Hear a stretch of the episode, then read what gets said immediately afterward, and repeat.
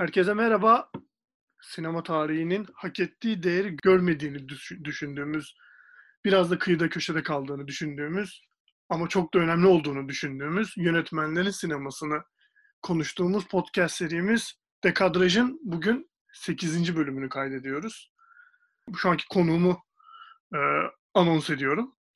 Kendisi ajans podcastlerinden tanıdığınız, sesinize, sesine bayıldığınız ama siz sinemacısınız hep haberleri konuşuyorsunuz. Biraz da sinema konuşun yakarışlarına maruz kalan. E sen tanı bugün sinema konuşması için Dekadraj'a çağırdım ben. E sen hoş geldin. hoş buldum efendim. Sanki hiç daha önce e, birlikte bir programda bulunmamışçasına. Hoş geldim, hoş buldum. Evet bir de hani senle ajansın ilk dönemlerinden de şey hani daha Sokrates'le beraber yaptığımız sinema vardı falan da bir sürü podcast evet. yapmıştık aslında. Sadece öncekilerden farklı şu an farklı fiziksel ortamlarda olmamız galiba. Evet tamamen farklı fiziksel ortamlardayız. Bir de tek bir yönetmen konuşmanın verdiği galiba böyle bir e, tek bir meseleye dalacağız gibi. Yani daha önce de böyle şeyler yaptık ama hani bir yönetmenin evrenine sanki tamamıyla, bütünüyle kendimizi bırakıp şey yapmamıştık, konuşmamıştık. Galiba öyle bir e, güzelliği olacak herhalde bu programın ben kaydın. olacağını ümit ediyorum ve kim olduğunu da söyleyelim yönetmenin. Yani muhtemelen zaten dinlemeye başlayan herkes haberdar olacak bundan ama e, Maya Deren'i konuşacağız. Maya Deren'in sinemasını konuşacağız. Kendisi e, Amerikan avantgard sinemasının, deneysel sinemasının kurucu isimlerinden bir tanesi. E, ve biraz önce şey dedin ya, bir yönetmenin evrenine, böyle tek, tekil bir yönetmenin evrenine dalacağız dedin ve yani böyle o evren lafını, o evren kelimesinin hakkını çok az film ve hani çok az film yapmış ve bunların tamamı kısa metraj olmasına rağmen hakkını veren bir yönetmen Maya Deren aslında. O açıdan da evren kelimesi çok yerine oturdu. Sen tabii bunu muhtemelen düşünmeden kullanmıştın ama. Yani şöyle birazcık da kendi onun sinemasını düşününce aslında doğrudan insan aklına gelen bir şey. Çünkü e, sanki sadece bu dünyada e, var olan bir şey değil, çok çok daha aşkın bir şey yapıyor olduğu için yani bunu her sinemacı için söyleyebiliriz belki belli bir oranda ama Maya Deren deyince bunu artık böyle tanımlayan kişi olduğu için bir yandan da e, bunun hakkını ciddi anlamda veren bir kişi olduğu için ve öncülerden olduğu için e, direkt aklıma evet yani işte onun dünyası falan demek istemedim. Bayağı bir evrenden bahsediyoruz ciddi anlamda. Bir de hani bildiğimiz anlamda evrenin hani zamana ve mekana e, bağımlı kalmış, onun boyunduruğunda kalmış evrenin e, kurallarını bozmak için adeta sinema yapan biri olması da hani onun evreni tanımının da hani şeyini veriyor, karşılığını veriyor aslında. Kesinlikle yani bir de şey e, bizim hani bu dekadrajın şeyini düşününce aslında e, genel formatını düşününce sen az önce dedin ya işte biraz kıyıda köşede kalmış, biraz işte hakkı yenmiş olan yönetmenlerin konuşulduğu bir yer diye. Yani Maya Deren ciddi anlamda bilinen, tanınan ve çok sevilen bir yönetmen aslında. Hı hı. E, çok büyük bir e, hayran kitlesi olan bir yönetmen. Hiç öyle şey değil. E, arada devrede kalmış bir yönetmen değil ama kesinlikle hakkını ne kadar veriyoruz ondan emin değilim. Belki o yüzden dekadraj için uygun bir yönetmen olduğu söylenebilir. E, biraz galiba hem kısa çektiği için çok fazlasıyla hem daha az filmi olduğu için belki biraz kadın olduğu için denebilir ki kendisi o dönemde diğer e, akranı olduğu yönetmenlerin arasından sıyrılabilen benim bildiğim kadarıyla neredeyse tek yönetmen. Bu kadar ünlü olan. Yani var başka kadın yönetmenlerde ama bu kadar ünlü olan, bu kadar ses getiren, işte bir öncülük eden e, yönetmenlerden bir tanesi ve ciddi anlamda çok baskın bir figür olmasının e, karşılığını alıyor. O yüzden bence dekadraj için çok uygun e, olmasının nedeni biraz bu. Hiç izlemeyen varsa da e, çok basit aslında Maya Deren'in e, şeylerine ulaşmak, e, filmlerine ulaşmak. YouTube'da sanıyorum neredeyse hepsi var. Maya Deren hakkında belgesel de var. Hı. E, çok rahatlıkla erişilebilir bir şeyi var, sineması var. Yani filmografisi var diyeyim. Ama e, birazcık hazırlıklı girmek gerekiyor o evrene. Yani daha doğrusu girince çok anlam karmaşası yaşayabilirsiniz. Çünkü bir anlatı sinemasından bahsetmiyoruz her şeyden önce. O yüzden hani başlamadan önce de bunun altını çizelim. E, birazcık önce olduğu şeyler, e, meseleler aslında yönetmenimizin ciddi anlamda bizim sinemadan beklentilerimizi zaten e, karşılarken yarattığı o deneysel bir takım e, şeyler, girişimler. O yüzden de hem bu sohbete girerken, daha önce izlemediyseniz diye söylüyorum, hem bu sohbete girerken hem de genel olarak Maya Deren'in filmlerini izleyecekseniz eğer öncesinde şöyle bir göz atmakta fayda olabilir. Ne yapmış, ne etmiş diye. Biz de biraz işte ondan bahsedeceğiz aslında. Kesinlikle öyle ve e, yavaş yavaş girebiliriz aslında biraz hani kişisel sinemayla nasıl tanışması, nasıl hayatına sinemanın dahil olmasından da başlayarak. E şöyle aslında e, enteresan bir hayat hikayesi var ve bu sinemasını tamamıyla şekillendiriyor dedik. 1917'de tam Bolşevik devriminin e, alev aldığı yıl doğrudan devrimin içine doğan bir kadından bahsediyoruz öncelikle. Ve hiç sanıldığı gibi hani genel olarak öyledir ya işte devrim karşıtları sonradan Amerika'ya göç ederler ya da bir şekilde sürgün edilirler. Hı hı. O dönemde yaşayanlar. E, benim anladığım kadarıyla ailesi aslında şey değil, e, devrim karşıtı bir aile değil.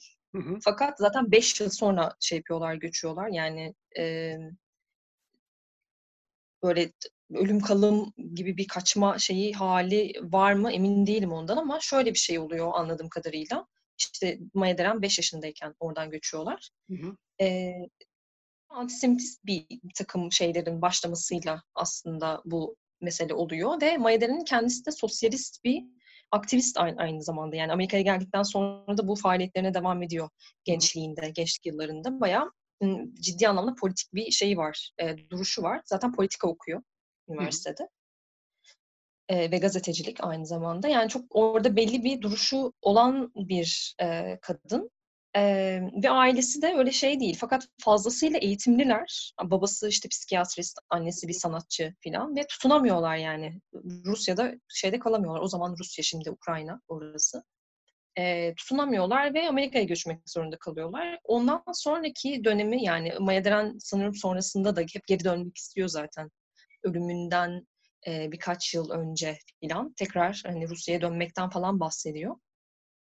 Fakat bu gerçekleşemiyor maalesef. Çocukluğuna tekrar geri dönemeden Amerika'da ölüyor. E, çok da kısa bir hayatı var. 44 yaşında e, ölmüş bir kadından bahsediyoruz. İşte oralara da geleceğiz yani sonlarına doğru ama hani böyle kompakt bir çerçeve çizmek gerekirse, bir harita çizmek gerekirse çok kısa bir zamanda 44 yıl içerisinde böyle bir 200 yıl kadarlık bir hikayenin yaşandığı bir hayat aslında neredeyse. Ve hani Senin o ya. kısa hayatın içerisinde çok kısa bir dönemde e, şu an bize sinema, sinema eserlerini ortaya koymuş ve o bahsettiğin 200 yıllık malzemenin içinde de hani işte ömrü 120 yıllar yaklaşan sinema sanatının da hani çok böyle dönüşümünde evet. çok etkili olmuş bir isim aslında. Evet. Evet kesinlikle öyle. Zaten o dönemi biz hatırlıyor, biliyoruz. Yani Maya Deren'i yönetmen olarak biliyoruz ama şöyle enteresan bir şey var ki ben e, lisansta işte sanat okuyordum lisanstayken ve Maya Deren'i sanatçı olarak hatırlıyor biliyorum. Yani onu anladım. Şeylere falan bakarken işte bu kayıt öncesi birazcık okurken ederken falan tekrar o şeyleri hatırladım ve ben bayağı performans ve dans e, işte koreografi sineması diyor kendisi o. Sinemanın koreografisi olarak e, tanımlıyor. E, onlara da geleceğiz. Hiç yönetmen ve işte sadece sinemaya sıkıştırılabilecek bir insan olarak düşünmemişim. E, sonradan hatırlıyorum bunu. E, baya baya çok aslında geniş böyle mediumlar arası e, geçiş yapabilen çok daha derinlikli bir şeyden bahsediyoruz. E, sanatçıdan bahsediyoruz aslında. O yüzden birazcık zamanını da aşan e, fazlasıyla işte o sadece sinemaya indirgenemeyecek bir şey var vardı var ki sinemada bildiğimiz üzere çok geniş bir şey bir medium. Her şeyin içinde toplanabildiği, e, her şeyin varlığını kapsayan bir medium. Zaten bunu keşfeden yönetmenlerden bir tanesi olduğu için Maya Deren de birazcık bizim için kıymetli. Yani evet. ne kadar e, işte dansa da, şiire de, edebiyata da, e, tüm o görsel sanatların hepsine dokunan bir şey olduğunu keşfettiği için Maya Deren şu anda Maya Deren. Ee, şey söyleyecektim ben de tam o noktada.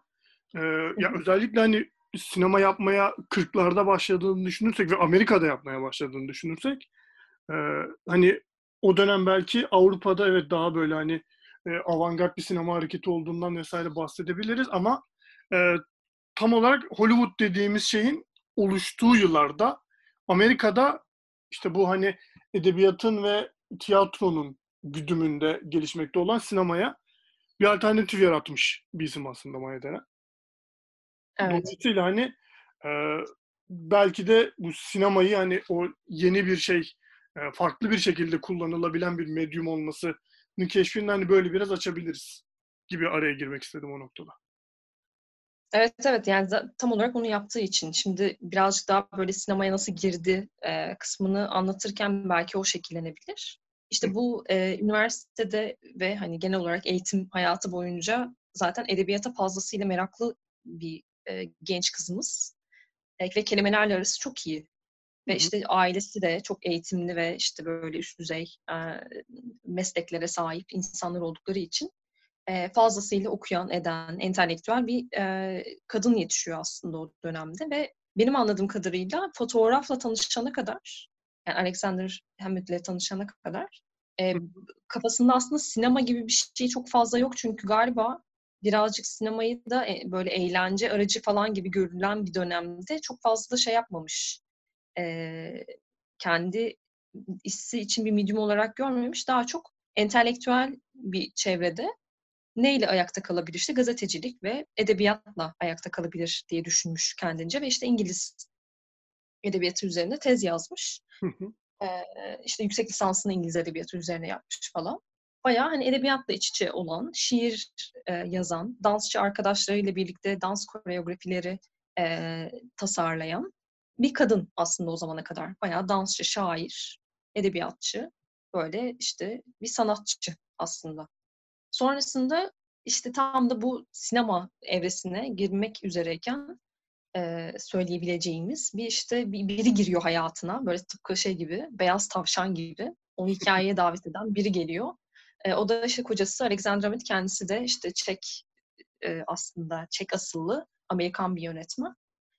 E, tanışıyorlar ve ona fotoğrafın ve işte fotoğrafik imgenin diyeyim sadece fotoğrafın değil de fotoğrafik imgenin o işte videonun e, hareketli görüntünün e, ne kadar aslında büyüleyici bir şey olduğunu gösteriyor ve o anda Maya Deren diyor ki yani ben fotoğrafla tanıştıktan sonra yani o hareketli görüntüyle diyeyim ya da tanıştıktan sonra e, şimdiye kadar hep ben kendim dans ediyordum ve kendimi bu şekilde e, it, ifade edebildiğimi düşünüyordum. Onunla tanıştıktan sonra tüm dünyayı dans ettirebildiğimi gördüm.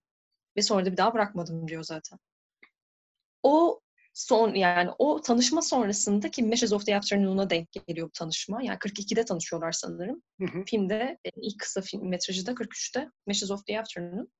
Orada böyle bir zaten kırılmayı görüyorsunuz yani o kadar özgürce hani sanki daha önce hiç film izlememiş sinema ile ilgili hiç düşünmemiş. E, tamamıyla bir çocuk gibi aslında o e, medium'u alıp onunla nasıl oynayacağını düşünen bir kadın var ve çok belli. Onun arkasında şiirin olduğu mesela çok belli. E çünkü e, şeyde de söylüyor bunu. Kendi ses kayıtları var işte e, belki ilerleyen dakikalarda bahsedeceğimiz belgeselinde. Orada şeyi söylüyor. Ben işte kelimelerden en sonunda kurtuldum. Yani çünkü kelimeler bir şeyleri indirgiyor sürekli bir şeyleri. Ben görsel olarak aslında konuşmak istediğimi fark ettim diyor. Ve o görsel dünyayı keşfettikten sonra bir daha duramamış yani. E, her şeyi ifade edebileceğini o şekilde fark etmiş ve sonrası da zaten önünü alamadığımız bir filmografi. Yani kaç tane filmden oluşuyor bakalım. 10 tane falan kısası var sanırım. Ama hani bize bize ulaşanlar yani şu an izleyebildiğimiz 7 tane kısası var. Yani ki bir tanesinin tamamlanmış olup olmadığı biraz muallak. Şey Witch's Cradle'dan bahsediyorum. Tam Message of the Afternoon'dan sonraki filmi. O da var YouTube'da bu arada ama hani son hani bitmiş bir film gibi görünmüyor şu an baktığımız öyle diyeyim. Hani açılış jeneriği falan da yok. Hani yani şey filmin adı bile yazmıyor başında. YouTube'daki Bu arada bu ilginç bir bilgi senin bu söylediğin. Yani genel olarak Maya Deren hakkında düşününce, genel olarak aslında sinema hakkında düşününce de. Hı hı. e, yani bir filmin ne zaman bittiğini Evet.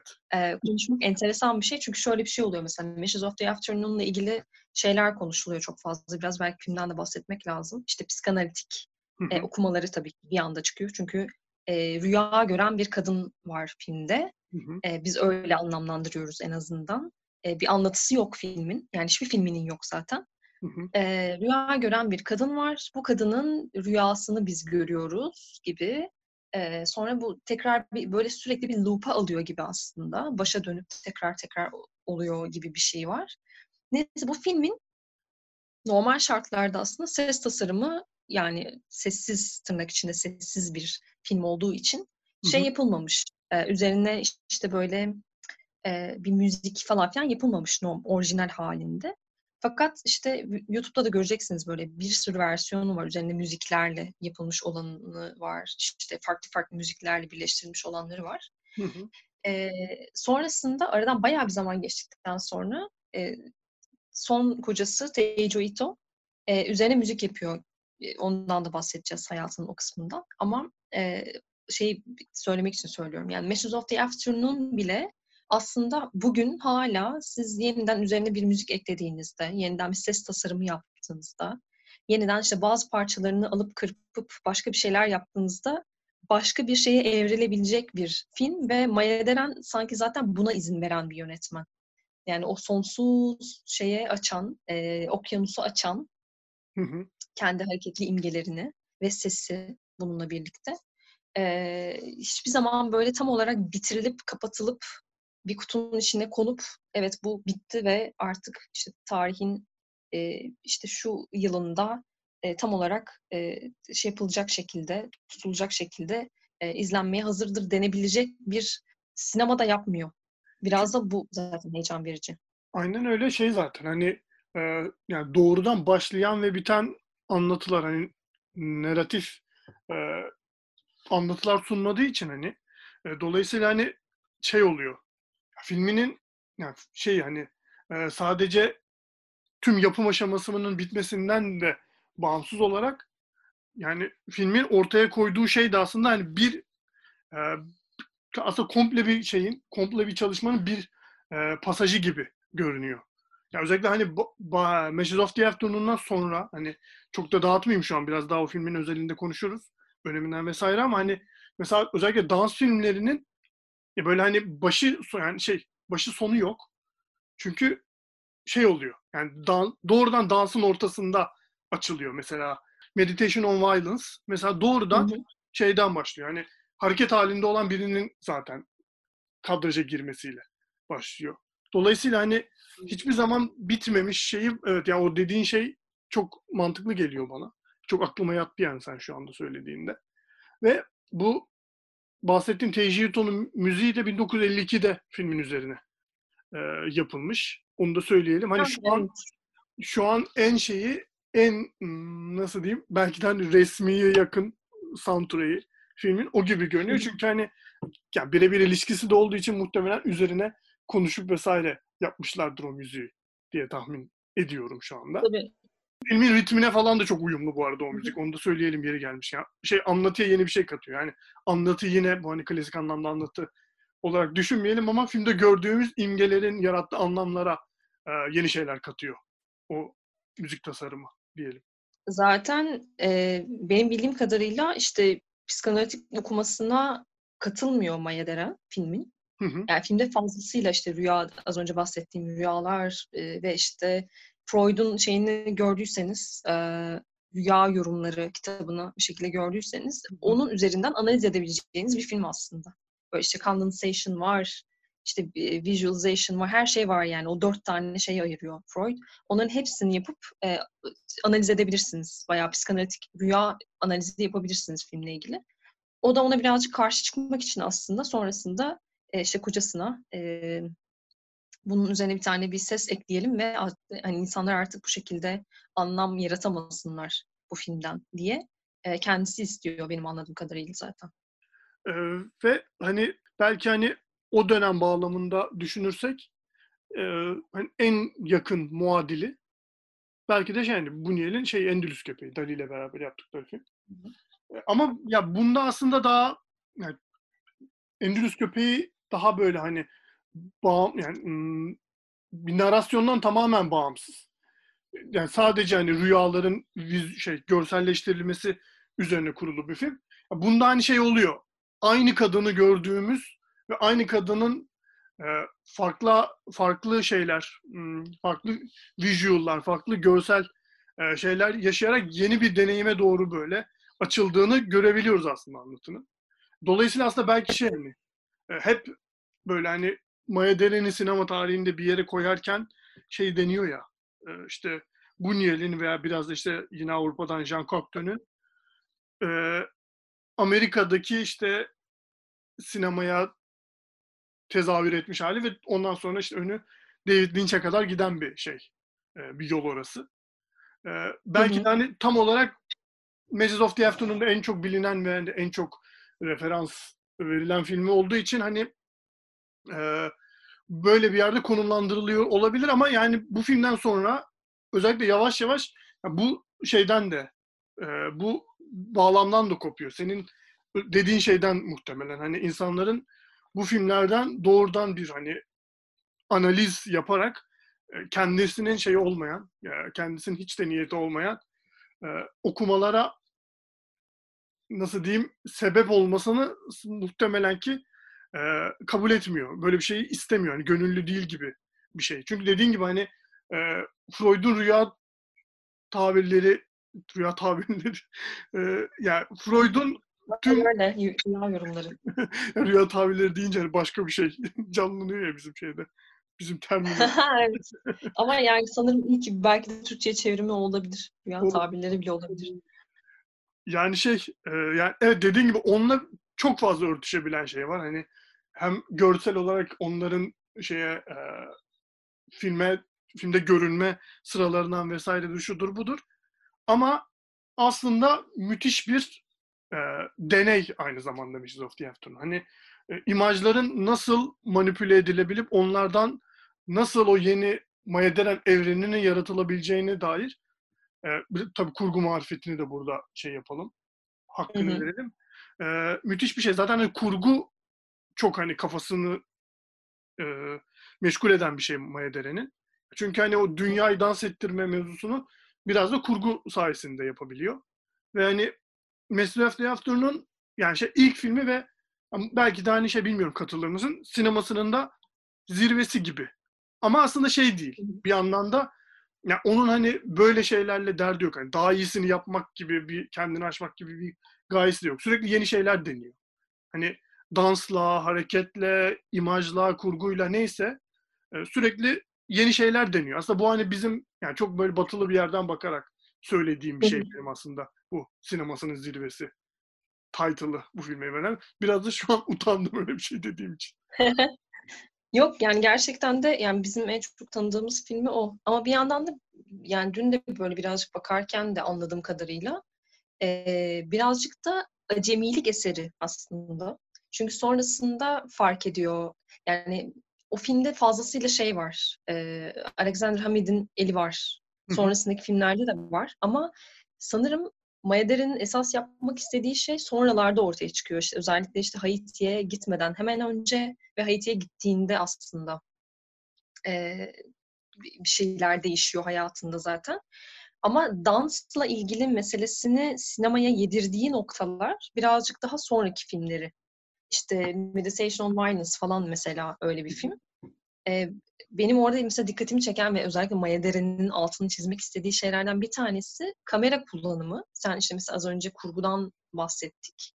Ee, ve işte kurgunun ne kadar önemli olduğunu ve işte oradaki zaten denediği şeyin kurgu üzerine olduğunu falan söyledin. Kesinlikle öyle. Sonrasında da bu çok fazla önemli bir rol oynuyor. Ama benim anladığım kadarıyla Maya Deren'in esas yaratmak istediği şeylerden bir tanesi ya da peşinden gittiği ve bir şekilde keşfetmek istediği şeylerden bir tanesi e, subjektif kamera aslında. E, ve o bütün dünyayı dans ettirme meselesi üzerinden eğer bunu şey yapacaksak, e, anlamaya çalışacaksak baya baya kameranın kullanımını e, keşfetmeye çalışıyor ve bizim sonradan işte mesela günümüzde bile bana kalırsa e, işte long take çekmeye çok e, şey yapan çok seven yönetmenlerimizin yani long take'in genel olarak işte o uzun çekimin e, genel olarak ne demek olduğunu e, sonuna kadar sorgulayan ve şey yapan bir yönetmen. Çünkü subjektif kameranın işte o açık ucu açık olan ve işte katlarla, kesmelerle manipüle edilemeyecek olan long take'in aslında nasıl kullanılabileceğine dair bir sürü deneme yapıyor. Kendisini dansçı olarak yani kameranın varlığını dansçı olarak filmin içine daldıran ve böyle hani bizim şu anda günümüzde belki biraz daha sanal gerçeklikte falan da bağdaştırabileceğimiz bir yere doğru kanalize edilebilecek. Hani belki aşırı yorum denebilir buna ama hı hı. E, bana kalırsa o zamanlarda kesinlikle e, yani arada çok büyük bir zaman olduğu için bunu rahatlıkla söyleyebiliyorum. E, öncü faaliyetlerinden bir tanesi bana kalırsa.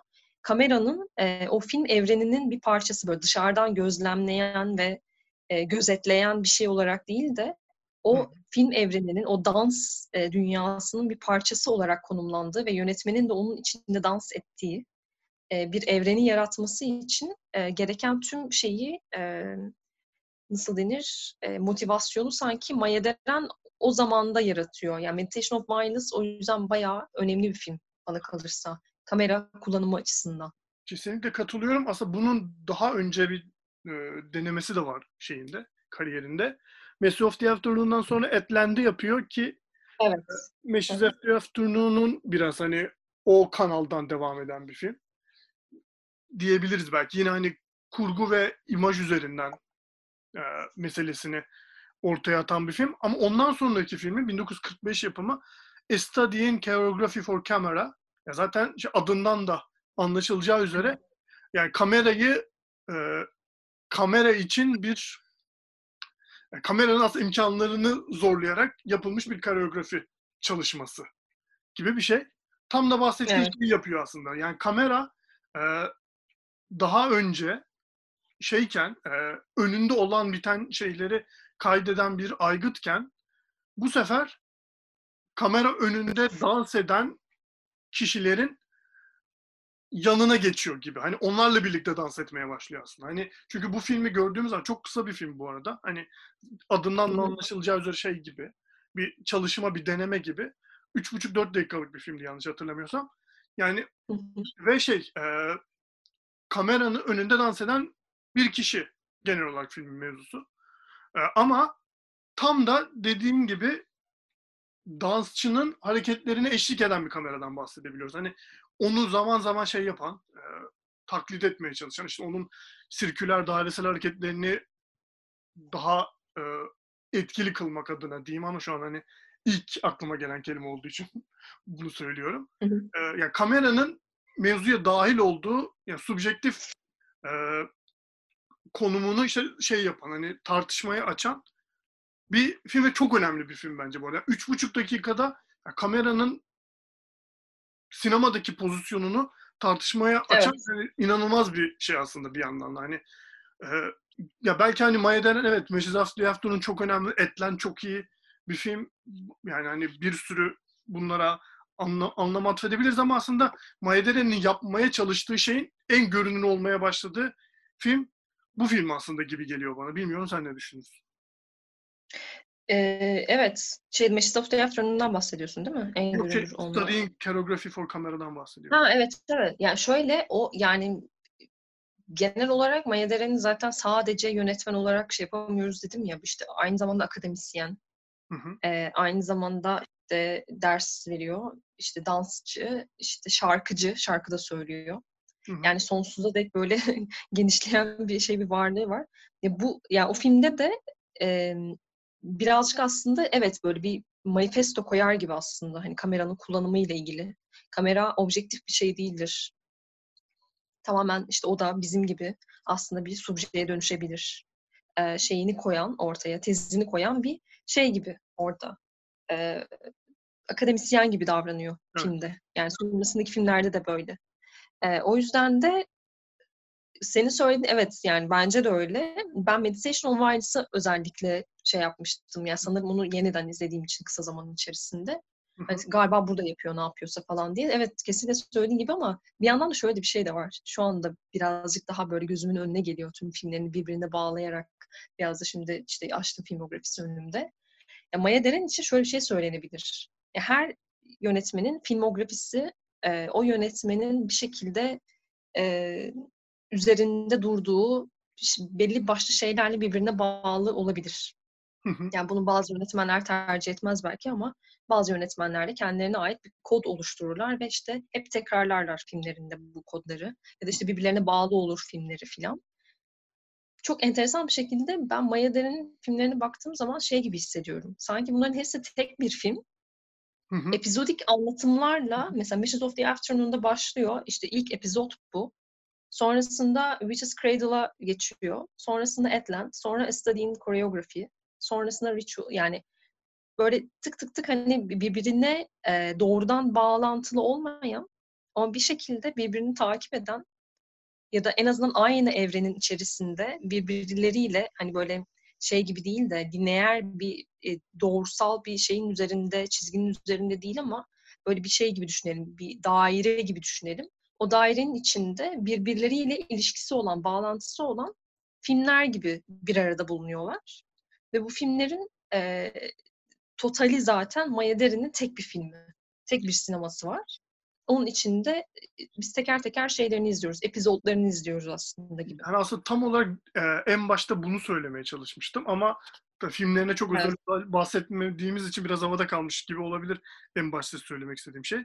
Yani o Maya Deren evreninde hani e, kameranın dediğimiz gibi hani e, kameranın sadece kaydeden değil evrenin içindeki e, aktif unsurlardan biri olduğu, e, kurgunun bireyleri zamanın ve mekanın dayatmalarından kopardığı, bazen imajın birkaç saniyeliğine durduğu veya işte o dünyanın durması anlamına geliyor belki o noktada.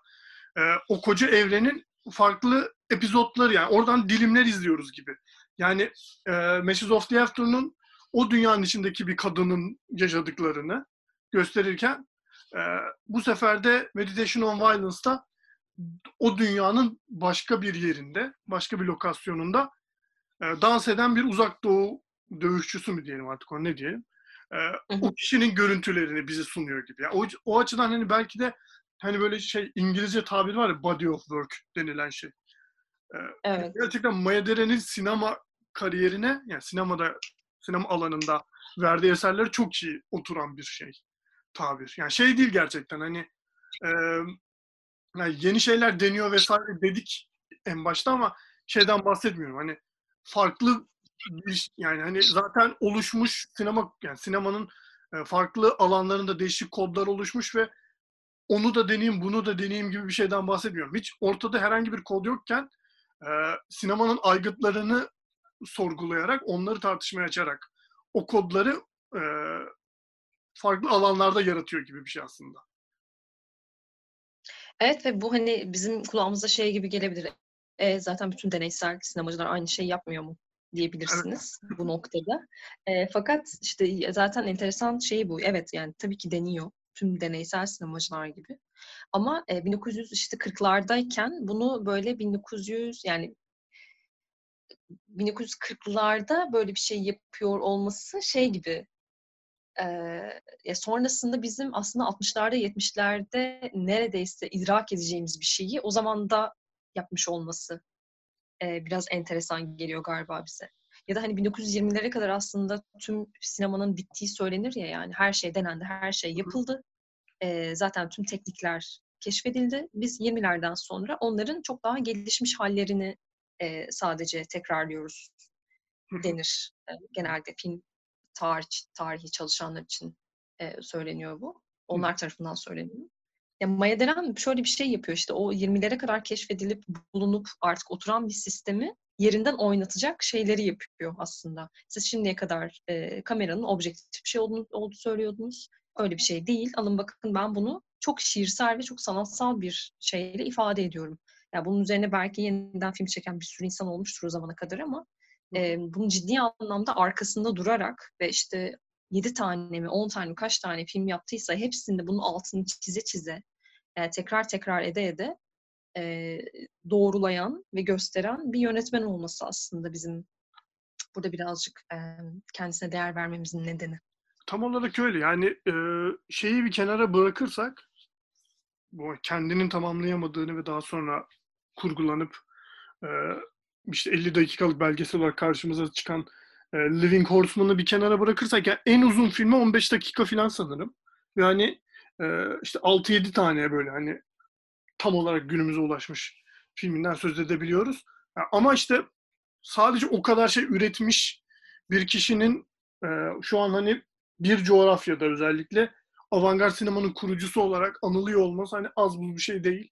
Hani e, yani biz burada nedenlerini de anlatmaya çalışıyoruz ama hani sadece böyle belli başlı bilgi kırıntıları üzerinden gitsek bile hani çok evet. az film yapmış. Bunlar bu filmler yani şey olarak süresel olarak da çok az. Hani ne kadar e, yeni yeni demeyeyim de hani yeni, ne kadar böyle hani devrim niteliğinde şeyler yapabilmiş e, sorusunun karşılığını filmlerine baktığımız zaman görebiliyoruz zaten aslında. Ki yani belki de hani zaman içerisinde bu sinema anlayışının işte avantgard sinemanın, deneysel sinemanın şeyi olmuş. Hani simge isimlerine dönüşmüştü. Stan Brakhage Jonas Mekas'a kadar bir sürü insan hı hı. yani Maya Deren'i hani şey belki bir numaralı ilham e, noktası yani onlara en çok ilham veren insan olarak sanatçı olarak kodluyor. İşte yani bir sinema anlayışını gerçekten yaratmış birkaç insandan biri belki de sinema tarihinde Maya Deren. Yani şey ya mesela hani e, böyle hani akımları yaratmış insanlardan falan bahsediyoruz. Yani işte Godard'dan, Truffaut'dan, işte Visconti'den, Desica'dan vesaire. Hani böyle Avrupa'daki işte modern Avrupa sinemasından bahsediyorum. Ya bu tam olarak öyle bir şey de değil. Çünkü zaten bu insanlar halihazırda yapılmış şeyleri dönüştürerek yeni bir şey yaratıyor. Yani e, yani Fransız yeni dalgası dediğimiz şey zaten Hollywood'un kodlarını bozup ondan yeni bir şey yaratmak üzerine kurulan bir şey. Ama işte buradaki şey tamamen kameranın konumunu değiştirerek başka bir şey yapmaktan bahsediyor. Yani kameranın evet. sinemada nasıl kullanılacağı üzerine bir kafa yormayı. Doğrudan medium'la ilgileniyor yani. Evet. Evet öyle gerçekten de. Ama bir yandan da senin dediğin gibi yani birçok işte sonrasında David Lynch'e kadar çok çok büyük büyük yönetmenlerin hani günümüzde de çok çok büyük yönetmenlerin fazlasıyla etkilendiği bir yönetmen olmakla birlikte bence birçok şeyde yani böyle işte tarihteki kırılma noktalarını yaratan yönetmenlerin zaten e, şey tarafı o.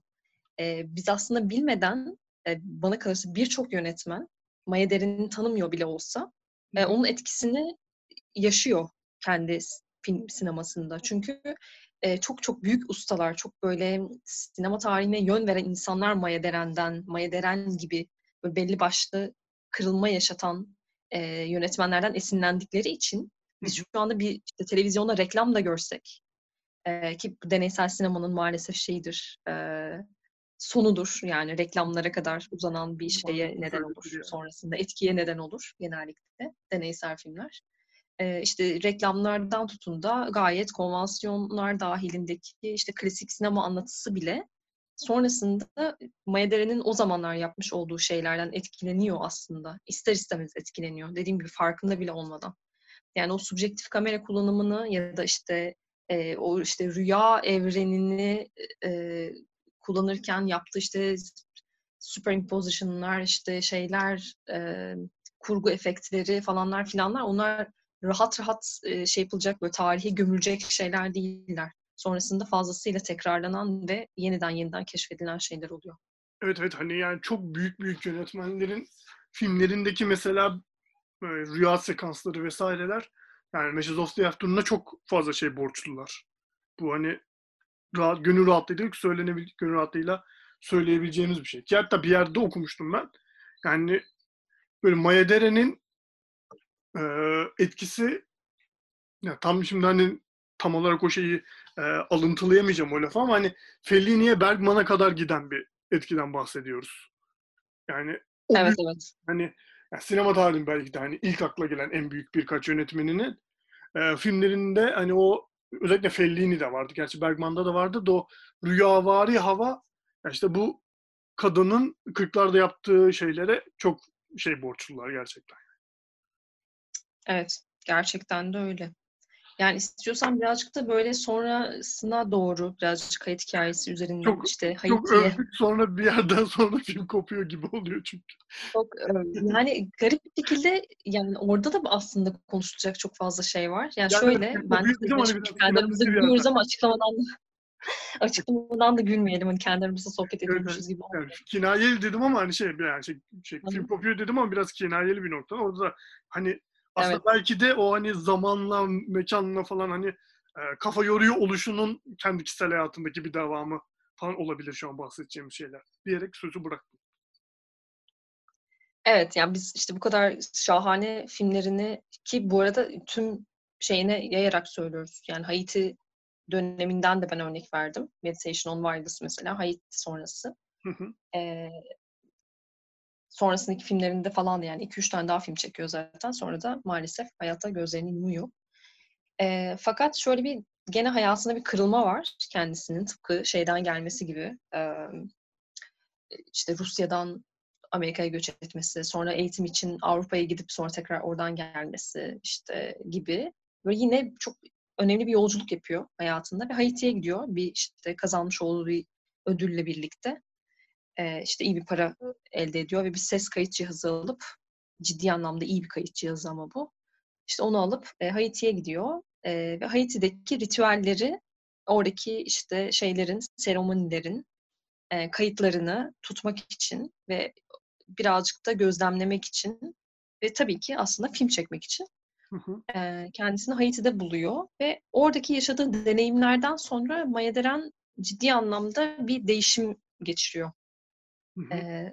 Ki işte sonrasında hep söylenen şey yani dedikodu şeyinde söylenen bir şey işte zaten oradaki voodoo e, büyüleriyle e, kendisi dönüştüğü için ve işte bir ruh tarafından possessed işte olduğu için ele geçirildiği için diyeyim. Hı hı. E, sonrasında zaten kendi ölümüne de bu neden oluyor. Başkalarını da hatta bu şekilde lanetleyip öldürebilme gücüne sahip oluyor falan filan gibi. Böyle fazlasıyla e, spiritüelin de ötesinde herhalde artık bilmiyorum ökült bir yerlere giden gidiyor. şey. Hayatının son böyle bir e, sanıyorum 10 yılı denebilir mi? Evet aşağı yukarı bir 10 yılı öyle geçiyor. E, istersen birazcık bu dönemden bahsedebiliriz. Ya Senin şöyle, yani- şöyle e, burada aslında adını daha önce sanırım anmadık. Ritual in Transfigured Time filminin finalinde ki kendisi bundan önceki tüm filmlerinde kamera önünde görünüyor. E, bun, bu filmin finalinde Maya Dere'nin denize doğru yürüdüğünü görüyoruz. Ve e, hani bir bitmeyen hani o bahsettiğimiz bitmeyen hareket ya hareketten bahsettik ya bir filmlerinde. Ve film yani durmaksızın Maya Dere'nin denize doğru yürüdüğünü e, göstererek Göster- nihayete eriyor. Ve hani bu yürüyüşün aslında Maya Dere'nin bu ruhani demeyeceğim de hani yani işte senin bahsettiğin bu Haiti dönemine doğru açılan yürüyüşle de hani sıklıkla beraber anılıyor. Çünkü hani daha önce kamera önünde olan hani belki de işte Message of the Afternoon'dan itibaren sinema üzerinde e, çalışan, onunla e, onunla deneyler yapan e, biriyken evet ya Haiti'ye gidiyor ve orada bambaşka bir e, hayatla tanışıyor. Bambaşka şeylerle tanışıyor. Bu hani voodoo dediğimiz şey aslında çok hani popüler kültürün içine de girmiş bir şey bir yandan. Çünkü hani zombi diye bildiğimiz e, figürler, Hı hı. varlıklar aslında voodoo, büyü- voodoo büyüsünün etkisindeki insanları e, tabir etmek için çıkarılmış bir terim. Dolayısıyla hani yani çok böyle hmm, ya o filmlerde gördüğümüz zombilerin gerçek hayattaki yansımalarıyla vesaire ilgilenen bir yere doğru gidiyor hayat. O açıdan çok ilginç. Çünkü hani e, biraz önce de hani bağlarken şey demeye çalıştım ya. Yani e, zamanın ve mekanın e, dayatmasından kopmak gibi bir şey de var. O sürekli o bitmeyen hareketle ve işte kurguyla vesaire. Sanki bu tar yani böyle hayatında böyle bir yolu seçerek sanki onu gerçek hayatta da pratik etmeye çalışıyor gibi bir şey düşündürtüyor bana bu açıkçası. Çünkü bir yandan Evet da evet yani. oradaki Hı ritüellerin de falan e, bu arada işte biraz önce söylediğim Divine Horseman, The Living Gods of Haiti e, o, oradaki yaptığı çekimlerin daha sonra kurgulanmış haline de ulaşabiliyoruz şu an. Yanlış hatırlamıyorsam o da YouTube'da var. O da oradaki Evet. zaten hainler de hani e, filmleriyle hani çok uzak bir yerde konumlandıramıyorsun hani bir de hani o gözle izlemeye başladığın zaman aslında. Yani zaten hayatından farklı bir yerde konumlandırdığı bir şey değil. Ne sinema öyle, ne Evet, evet. işte hı. edebiyat öyle, ne yani ürettiği hiçbir şeyi şey gibi üretmeyen bir kadın. Hani evet şimdi saat sabah 8 işe başlıyorum, akşam 6'da bitti falan gibi bir şey yok. Yani kendi hayatı neyse doğrudan ortaya çıkardığı şey de o aslında ve onunla birlikte de yaşıyor. Kendi hayatında o izlediğimiz e, inanılmaz böyle işte bilinç dışına giden işte belki spiritüel yerlere giden e, sonlara doğru kariyerinin sonlarına doğru yapmış olduğu o şeylerin hiçbirisi kendi hayatından ayrı tuttuğu e, bir şey değil. Bir evren değil. Yani o hepsinin içinde zaten kendisini karıştırıp bir arada tuttuğu bir şey. Ben arada böyle şeylerine falan baktım. Yazdığı makalelere de baktım. Aynı zamanda akademisyen de olduğu için ve ciddi anlamda e, şey akademik makaleler yani ağır e, işte film üzerine, film formu üzerine falan yazdığı şeyler var, makaleler var. Bu arada film yapmak istiyorsanız ve deneysel sinemayla uğraşıyorsanız mutlaka okumanız gereken şeyler bence. Kesinlikle Ee. Türkçe çevirisi var mı? Yoksa eğer birileri çevirse ne kadar iyi olur? Belki bloglardan falan çevrilmiş bir versiyonu bulunabilir gibi. Bilmiyorum ama görmedim Belki ya da belki hani böyle iyi bir şeyle.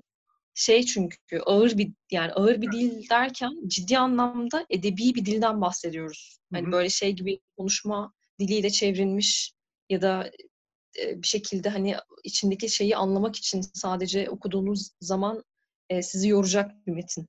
Yani ciddi anlamda onun keyfini çıkartarak okuyacağınız şeyler falan. Hatta şeyde de e, bu bahsettiğimiz Haiti e, şeyinde de yazıyor bir şeyler. Sonrasında o kitap oluyor. Joseph Campbell tarafından editleniyor filan. Em, böyle şey bir dünyası var yani. Birbirinden kopartabileceğimiz çalışmaları olan bir şey değil.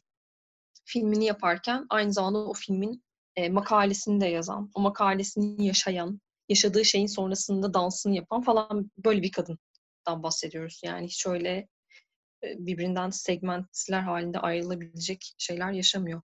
Birazcık istersen ölümünden bahsedelim. Kendisi e, şeyle bayağı maalesef açlıktan ölüyor aslında fiziksel şeyi o. Yani beyin kanaması ölüm sebebi. Hı hı. Ama iki türlü tez var konuyla ilgili. Ya açlıktan ve işte babasından gelen genlerden dolayı beyin kanaması şey, babası hipertansiyon hastasıymış. Evet. O yüzden beyin kanaması geçirdi diyenler var. Bir de bunu voodoo büyüsüne bağlayanlar var. E, kendisi 13 Ekim Cuma günü ölüyor. Bunu tabii ki de şeytanla bağdaştırıyorlar hemen ve e, bu şekilde maalesef öldü diyorlar. Ama halbuki çok ciddi anlamda bir şey var. Besin yetersizliği, Yani işte voodoo söylemlerini bir kenara bırakırsak yani evet, evet şey, yetersiz amfetamin kullanmaları falan. Evet, yani Evet. şey, Ciddi anlamda drug abuse dediğimiz şeyleri de yaparak maalesef hayata gözlerini yumuyor. evet. Maedere'nin kısa ama etkili filmografisinden ve sanatsal çalışmalarına bahsettik. Yavaş yavaş toparlayabiliriz istersen. Çok teşekkür ediyorum sana da. Ben çok teşekkür ederim. Ve dinleyen sonraki başka bir yönetmen de yeniden beni yeniden getirmeni çok isterim. Çok konuştum biliyorum. Özür dilerim ama Valla ben seni tıpkı diğer Film Lovers Radyo'nun diğer bölümlerinde de dinleyen insanlar gibi senin konuşmanı dinlemeye ben kişisel olarak çok seviyorum. Dolayısıyla hani sen böyle kopup gidip böyle akarken hiç araya girmek gibi bir şeyim bile olmadı. Güdüm bile olmadı. Valla çok konuştun. Ağzına sağlık. çok teşekkür ederim. Her şeyde olmuyor böyle ama Maya Deren falan deyince tutamıyorum kendimi. Kusura bakmayın. Kulak tırmaladıysam, çok konuştuysam. Kusurluk bir şey olmadığını düşünüyorum ben şahsım adına da ve dinleyen herkese teşekkür ediyoruz. Bakalım Dekadraj'ın 9. bölümünde hangi konuğumla, hangi yönetmeni konuşacağız. Görüşmek üzere efendim. Görüşmek üzere. Merakla bekliyorum. Kendinize iyi bakın.